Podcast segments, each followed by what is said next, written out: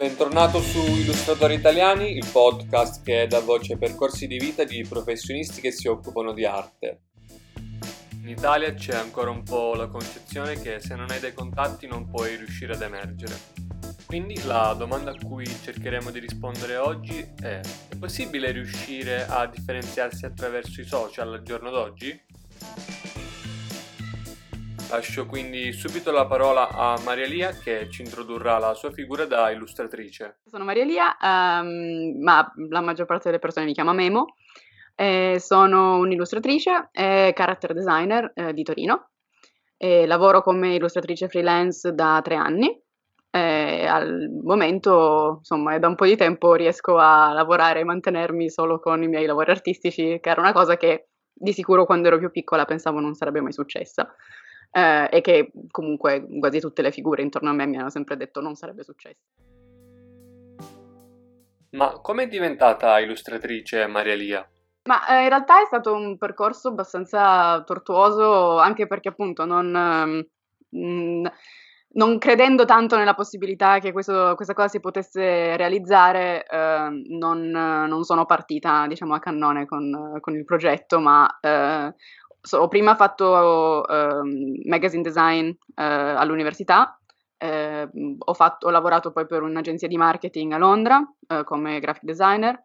e mm, poi mi sono resa conto che la cosa mi distruggeva nell'anima, che non c'è niente di male a fare graphic designer, tutt'altro, personalmente non era quello che volevo fare.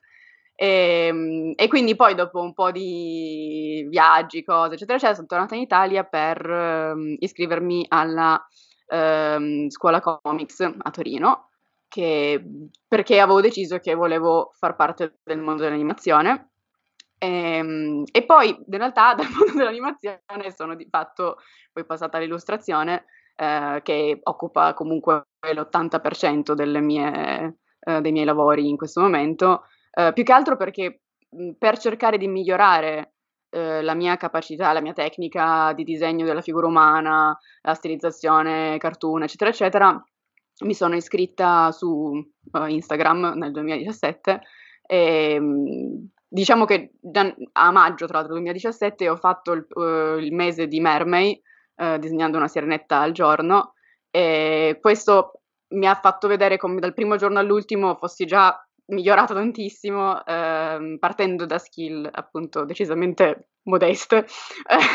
Comunque, cioè, insomma, guardando adesso quello che ho fatto il 31 maggio 2017, penso, vabbè, non era un granché, però rispetto a quello che avevo fatto il primo maggio 2017 era di sicuro già molto meglio. Ehm, e da lì poi appunto ho mantenuto questa cosa di disegnare ogni giorno, postare un post al giorno e eh, quindi a un certo punto mi sono resa conto che avevo in realtà un portfolio piuttosto esteso di eh, figure umane, cartoon, femminili, eccetera, eccetera. Allora ho messo tutto insieme e ho mandato a, dei, a una serie di agenzie di illustrazione, eh, 40 credo, di cui mi hanno risposto in 5 e di cui poi, poi, una di queste mi ha offerto un contratto di rappresentazione sul mercato in, in, internazionale dell'illustrazione, si chiama Advocate Art, e che adesso è la mia agenzia di illustrazione, per cui tramite loro eh, trovo svariati lavori, tra cui appunto eh, libri di testo, libri per bambini, eh, libri gioco o anche eh, character design per linee di giochi tipo plushies, eccetera, eccetera. Quindi così, in modo un po' diciamo randomico. Fare un cambio di rotta non è sempre immediato. Marelia ha infatti iniziato come graphic designer. Ho trovato un lavoro che convertiva la mia voglia di creatività in un lavoro vero, diciamo, vero, con le,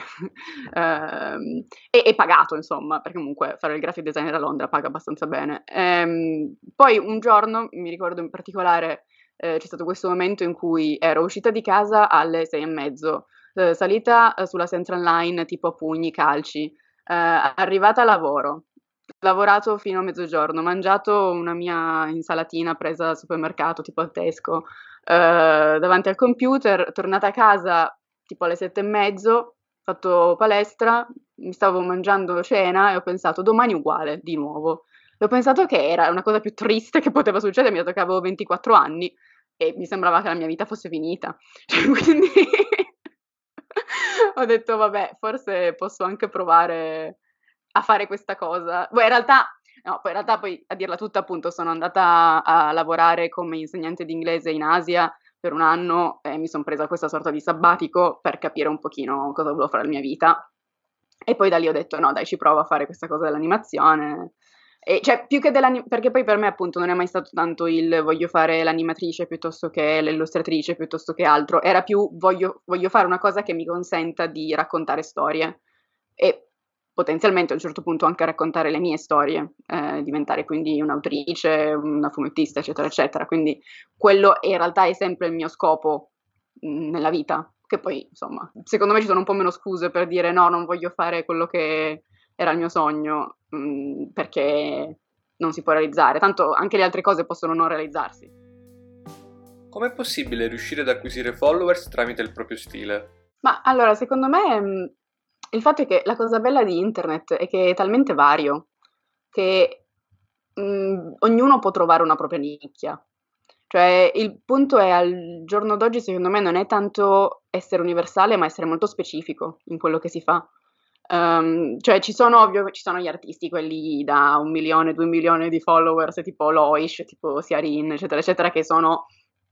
mh, mainstream in un modo in cui io probabilmente non sarò mai né eh, molte altre persone saranno mai. Però è anche vero che ce ne sono pochi.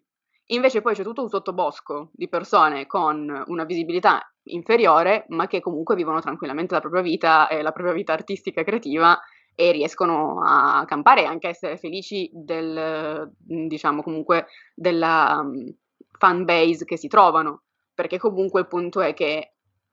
appunto, non tutti siamo uguali e non, non, non, tutti noi interessano le stesse cose. Cioè, non, non, tutti abbiamo lo stesso stile, non tutti abbiamo le stesse aree di interesse. Quindi, come appunto ci si può differenziare tramite una, uno stile diverso, un tema diverso, un tipo di arte diversa, anche perché ci sono quelli che fanno solamente i character design, ci sono quelli che fanno le illustrazioni eh, complete oppure le illustrazioni eh, in movimento, diciamo, non so se è presente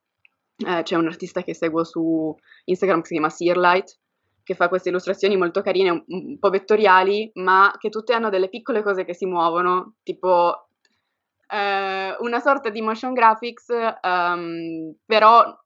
un po' meno vettoriale, un po' più dettagliata, un po' più illustrata, eh, appunto con questi piccoli spaccati, di, cioè quindi e questo è proprio il suo stile, cioè se vedi un, un, un tipo di sua illustrazione, poi la, la, ritrovi da un'altra parte che ti rendi immediatamente conto che è lui o lei, non so se sia lui o lei, uh, perché è molto molto specifico e molto molto um, riconoscibile. Quindi secondo me appunto la, um, il modo di poter emergere questo, al giorno d'oggi è, fare, è avere un modo di disegnare molto unico e specifico ad un certo target. È possibile riuscire ad emergere solo con gli strumenti social? Ma allora, de- di sicuro il, ehm, il fatto anche lì di riuscire a mantenere una presenza su più di un social è meglio, perché comunque non si può mai sapere nella storia, nel ciclo vitale di ogni social, esattamente quando un social, diciamo, raggiungerà la propria fine e quindi se uno è forte solo su quello poi scompare nell'oblio. E, insomma, quindi per quello che per esempio sta succedendo su Instagram, secondo me. Eh, diciamo appunto, quindi cercare di innovarsi continuamente, scoprire nuovi social, provarli magari un pochino, vedere se possono funzionare. Alcuni poi, molti non funzionano perché infatti poi diciamo non, non diventano neanche famosi, scompaiono subito, altri invece poi rimangono. Ehm, poi, ovvio, ci sono anche delle, delle, differenze di età, per cui io tipo ci ho provato a stare su TikTok, ho un account su TikTok, non riesco tanto a starci, però perché non è proprio il mio, cioè non è tanto il mio, mhmm, il mio target probabilmente, non è, non, è, tanto il mio modo di comunicare preferito. A me piace Instagram e, e Twitter soprattutto.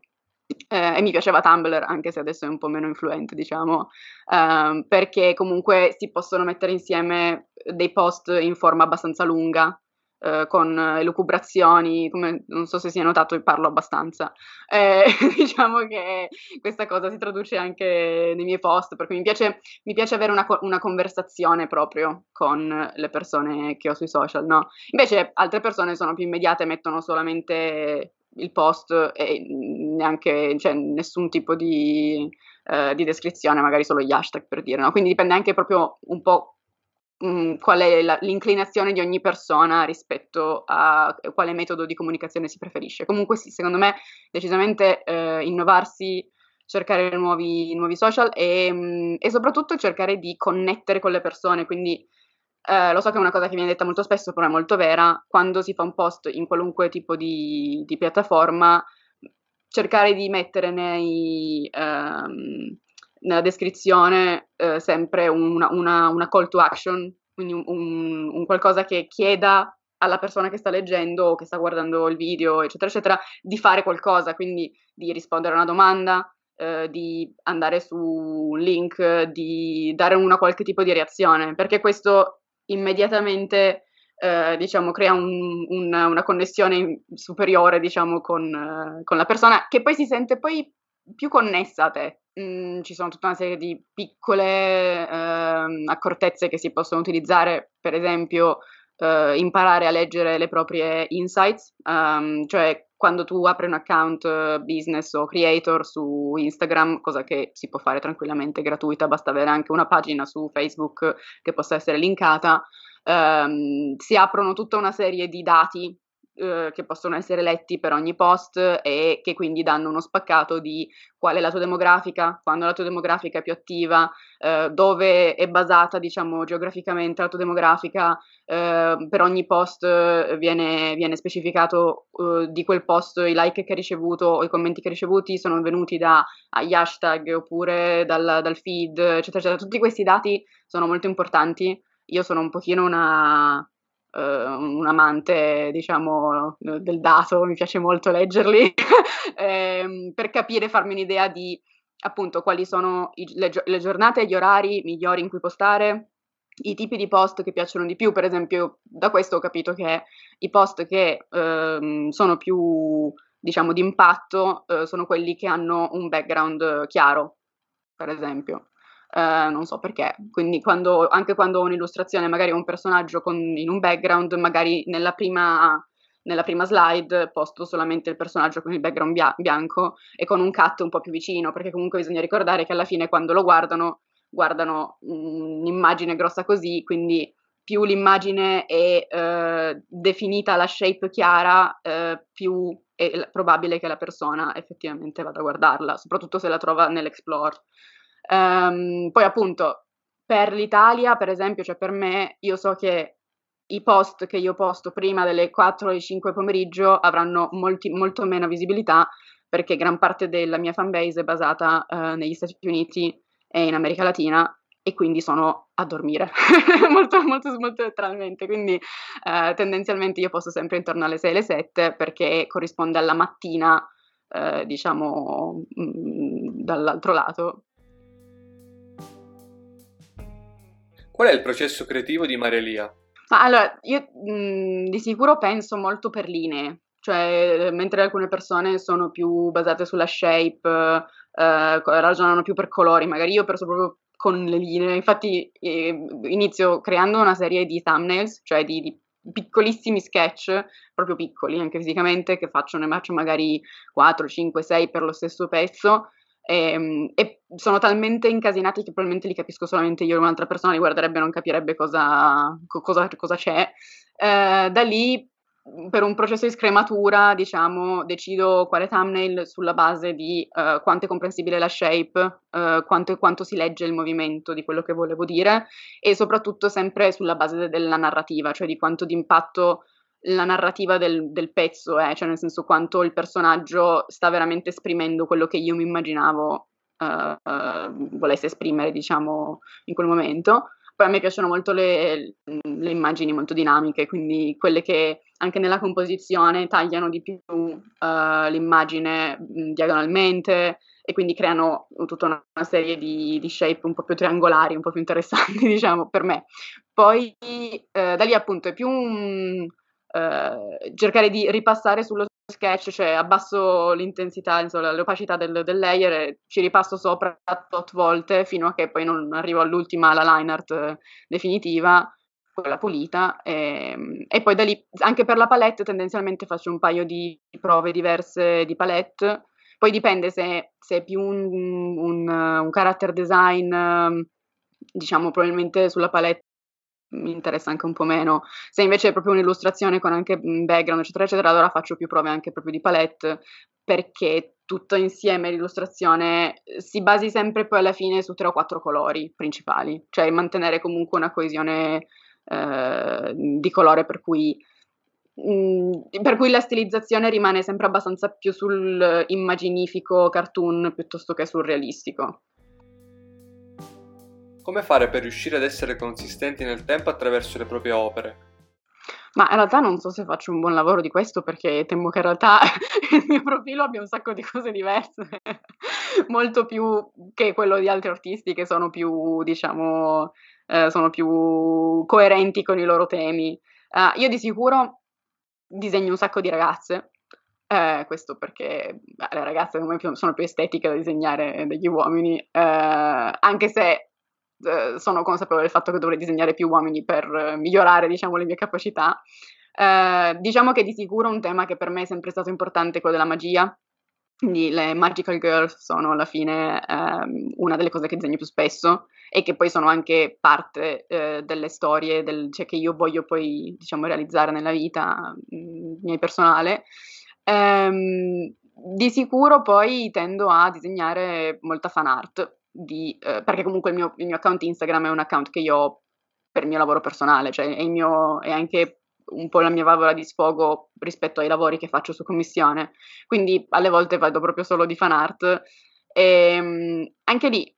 ho da, po- da, poco, relativamente poco, ho iniziato a fare robe di fan art che non sono le fan art magari più mainstream, tipo le principesse Disney, che non c'è niente di male con le principesse Disney, mi piacciono un botto, però oggettivamente secondo me la principessa Disney è un po' il go-to di una persona che, cioè per esempio una buona cosa per avere un sacco di like su Instagram è disegnare una principessa Disney. Um, io a un certo punto mi sono un po' rotta le palle delle principesse Disney e quindi adesso sto disegnando cose di, fa- di fandom magari un po' meno conosciute, um, perché alla fine sono le cose che io leggo e che a me piace disegnare. Cioè, secondo me, se appunto per una persona alle prime armi, per, per capire cos- cosa ci piace disegnare, basta pensare a una cosa che potresti disegnare tutto il giorno e non annoiarti. Quello è quello che ti piace disegnare. Uh, poi eventualmente questo può essere uh, appunto declinato per diventare un pelo più mainstream e poter magari appunto raggiungere anche una, un target un, un, pelo più ampio. Um, però secondo me quando uno trova la cosa che gli piace disegnare è importante anche che la coltivi perché tendenzialmente è quello che poi crea appunto il tuo stile unico che poi ti assicurerà anche una nicchia di persone più interessate ai tuoi lavori. Vediamo che differenze ci sono nel lavorare per uno studio anziché in autonomia. Ma allora, um,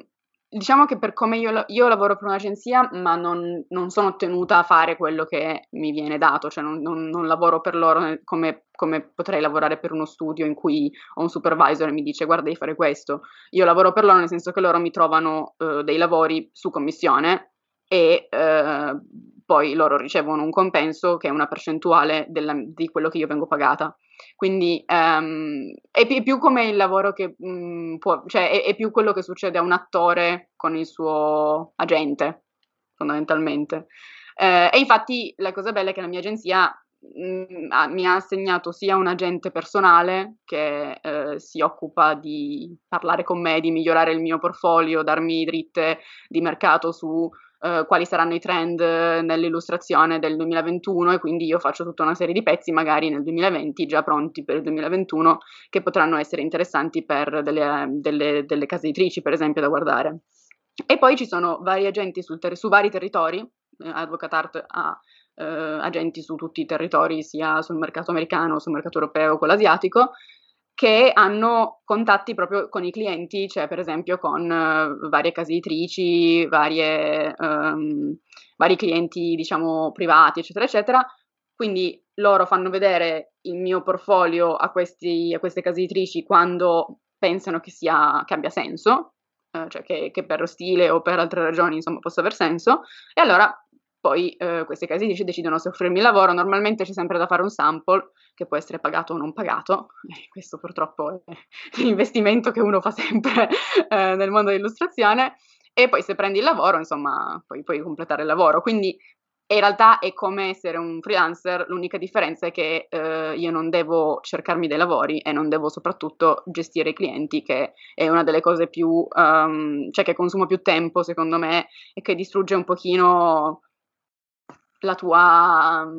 la tua capacità creativa. Magari ci sono giornate in cui devo fare, cioè capita, mi capita anche che io devo fare delle cose, eh, diciamo Mhmm, delle commissioni non artistiche, ma proprio cioè delle commissioni tutti i giorni, no? E sono cose normali, tutti, tutte le devono fare, come andare in farmacia, andare a farmi mio, le mie cose delle tasse, eccetera, eccetera. Però è più limitato. Se io dovessi tutti i giorni anche gestire le relazioni con... Cioè io al momento sto lavorando su sei progetti diversi. Se io dovessi gestire anche le relazioni con queste sei, queste sei persone, con questi sei editor, passerei tutto il mio tempo a fare quello quindi è decisamente secondo me la commissione che prendono è comprensibile diciamo rispetto al lavoro che fanno. Ok, anche per questa puntata siamo giunti al termine, quindi non dimenticate di andare a vedere i lavori di Maria Lia e di ascoltare la prossima puntata.